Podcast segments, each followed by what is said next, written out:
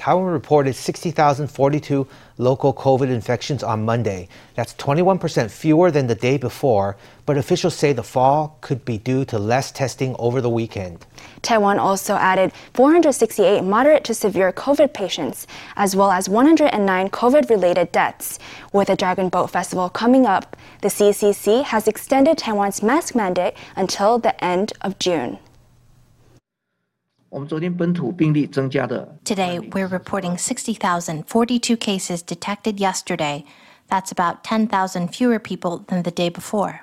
Taiwan reported 60,042 local COVID infections on Monday.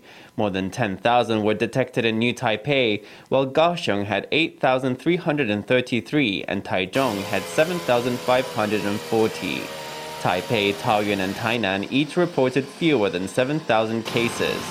Though the daily case count was lower on Monday, officials say it could be due to fewer tests being conducted over the weekend. It's a drop of 21% from the day before. But of course, we can't rule out that the fall is due to Sunday not being a workday. But it appears that the number isn't going higher. The CECC also reported 468 moderate to severe COVID patients and 109 COVID related deaths. Of the deaths, 106 were patients with a history of chronic disease, 71 were not fully vaccinated, and 65 were aged 80 and up. The death rate for unvaccinated people is six times higher than for people who've been boosted, Every time we look at the daily death toll, we see that 40% or more of the casualties are unvaccinated. Dragon Boat Festival is right around the corner. Experts fear that holiday travel could fuel the spread of the virus. Everyone is both wary and excited about the Dragon Boat Festival. The flow of people is bound to be greater over the holiday, but the situation is rather stable. We're fairly sure the situation is very stable. Every country has walked down this road with Omicron before. Once a certain infection threshold is reached, there is a degree of natural immunity achieved in the entire population. To reduce COVID spread over the holiday, the CECC has extended Taiwan's mask mandate and COVID policies for another month to the end of June. Officials say that compliance with the rules can ensure Taiwan's return to normal life. A new vaccination clinic for minors has opened in Taipei at National Taiwan University Hospital. Every day until this Saturday, the clinic will offer Pfizer's COVID vaccine by appointment only. On Monday, a long line of parents and children was seen outside the hospital. The CECC says it will add another six vaccination clinics for young children, one in each of the six special municipalities. A long line stretches out from National Taiwan University Hospital. It's filled with parents who brought their kids to receive Pfizer's child vaccine. From today to this Saturday, NTU Hospital will administer vaccines every day. On day one of the vaccination clinic, the hospital offered 1,300 slots each in the morning and the afternoon. 800 of them were reserved for teens and 500 for children.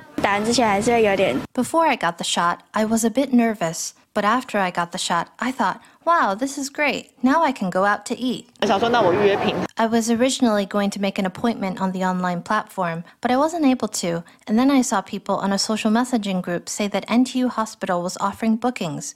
So I made an appointment fast. After looking at some information online, I decided to pick Pfizer. To get a shot at NTU Hospital, parents must first register their child online before bringing in the child for a vaccine. Upon learning that there were open slots, many parents jumped at the opportunity.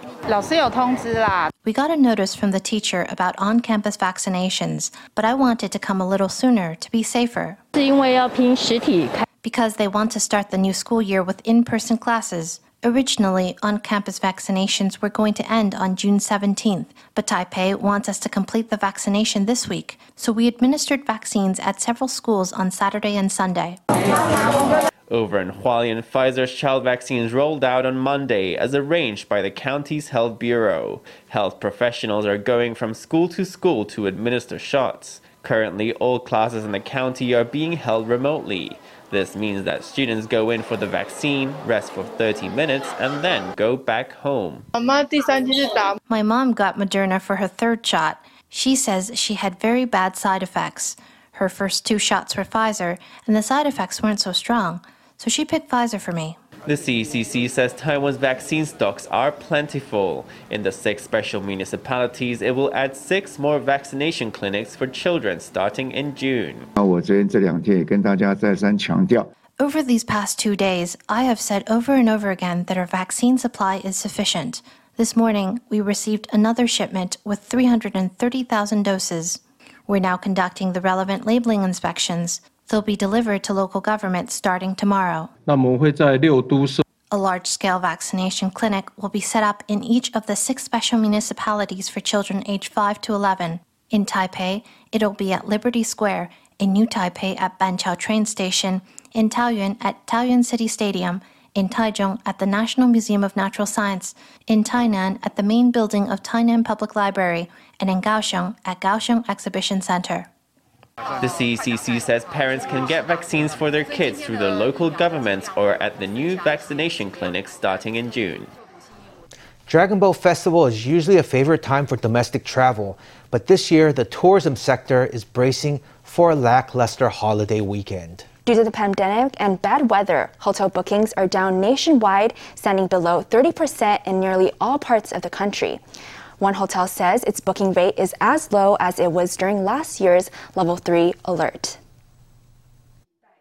This room with city views is usually a bestseller over the Dragon Boat Festival, but due to this year's COVID surge, many people are opting not to travel.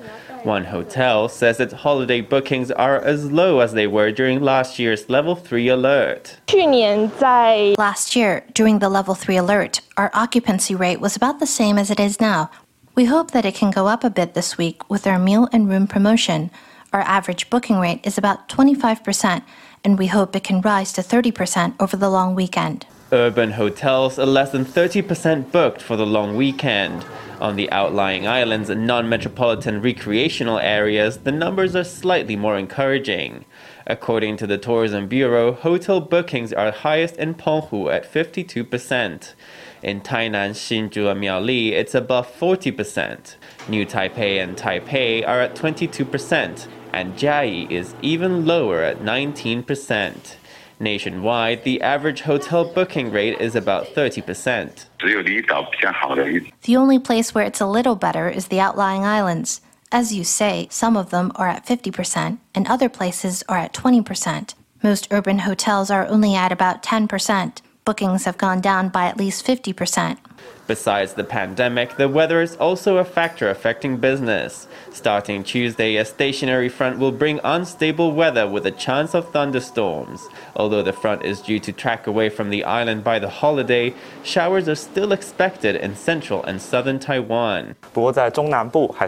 Central and southern Taiwan will still see scattered showers. In the afternoon, mountainous areas, northern Taiwan, and the east could see brief localized thunderstorms. After June 4th, atmospheric humidity is set to rise slightly, and rainfall will become more widespread. Due to high COVID numbers and poor weather, hotel bookings have taken a nosedive this Dragon Boat Festival. Figures show that more than 1.5 million people in Taiwan have now had COVID 19. Many people make a great recovery, but some people are suffering from a condition known as long COVID, symptoms that linger on a long time after the original infection is gone.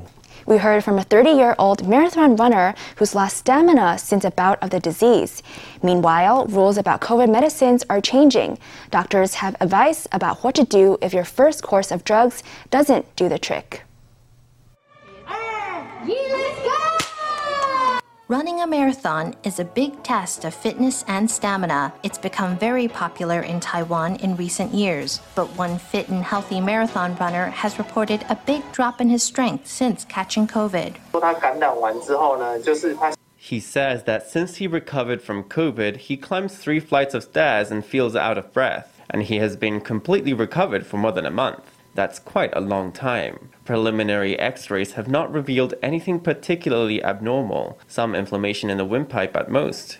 I think patients like this may be quite common, in fact. Many people complain of fatigue or a decline in strength after a COVID infection. This patient once took regular 40 kilometer runs. Now, a few flight of stairs are inexplicably challenging. We still need a lot of research and studies and future observation to work out the full picture of the after effects of the virus. So I would still not advise people to be blasé about getting COVID. Recently, some people have been saying they want to get it as soon as possible so that they will be invincible. But overseas research has found that invincible immunity only lasts three to four months. It's gone in a flash. Doctors say that vaccination provides much better immunity than catching COVID. The government is relaxing rules about the prescription of COVID medicines to stop highly vulnerable groups from developing serious symptoms. But reports from abroad suggest that many patients' viral load goes up after five days treatment, even seeing a resurgence of symptoms. If a person finishes the course of medicines and then tests positive again, it means their immunity is still inadequate. The drugs can only give you a leg up. They can't eradicate all the virus particles. It's down to your own immunity to fully clear away the virus. If you really feel bad after your symptoms return, you can take another course of medicine. Doctors say that some medicines can be taken twice to help get rid of the virus for good. The Taiwan Stock Exchange rose 344 points on Monday to close just above 16,600. TSMC gained 17 NT, while MediaTek rose by more than 3%. One financial analyst sees the rally up ahead that will take the TAIEX up to the 17,000 point mark. Let's hear from him. Once the benchmark large cap stocks touch bottom, the TAIEX will have room to rebound. Right now, it looks like the index is on track to do that. Of course, the market won't get a surge of turnover all at once, but at least the 240 day moving average is just over 17,300, so I think we'll slowly start moving closer to the 17,000 point mark. According to the analyst, the market may finally be about ready to recover. On Monday, the TAIEX moved higher on a turnover of 256 billion NT institutional investors bought a net 33.9 billion NT. The rally was led by tech stocks including Largan, UMC, and Hon Hai. The three top freight companies saw lackluster trade closing down by as much as 1.25%. The Legislative Yuan has passed an amendment that makes any use of state affairs funds prior to December 31, 2006 exempt from punishment. This amendment to the Accounting Act will retroactively acquit former President Chen Shui-bian of corruption related to the misuse of state affairs fund. Responding to the amendment, former President Chen and DPP lawmaker Ke Jianming said that it was long overdue. Special Affairs Funds and Special Allowance Funds are both from an old chapter of history. Dealing with them is part of the process of transitional justice. Ma Ying-jeou also ran into the issue with these funds. In 2011, an amendment was passed to make the use of special allowance funds exempt from prosecution. The DPP only had 27 lawmakers at the time. That year, we had proposed including special affairs funds in the amendment. During the legislative review, several waves of clashes broke out between the Green and Blue camp. KMT lawmakers threw plastic cups of water at DPP lawmakers who shielded themselves with placards. The amendment was immediately passed in a favor vote of 57 in favor, 32 against, and zero abstentions. Three DPP lawmakers put on a show of unity on Monday after battling out fiercely in their party's primary for Pingtung commissioner. The winner of the primary, DPP legislator Zhou Chunmi, invited her two former rivals to a promotional event for Pingtung mangoes. During the event, all three emphasized that the primary was behind them and that they would stand together to win Pingtung for the DPP. Mangoes shipped straight from Pingtung are here on display at the Legislative Yuan. DPP legislator Zhou Chunmi organized this event to promote the local specialty. The speaker and deputy speaker both turned out to show their support. Also at the event were two lawmakers who lost to Zhou in the DPP's Pingtung Commissioner primary. The three former rivals were seated apart and did not interact. It was their first joint appearance since the April primary. I see that lawmakers Zhang Ruixiong and Zhong Jiabing are working together for the sake of this event. Eating Pingtung mangoes is great for you. The more you eat, the more gracious you become, and the loftier your perspective. Never mind what Qi Chang said about graciousness. We were all already very gracious. When you lose a contest, you just have to go home to train and get better.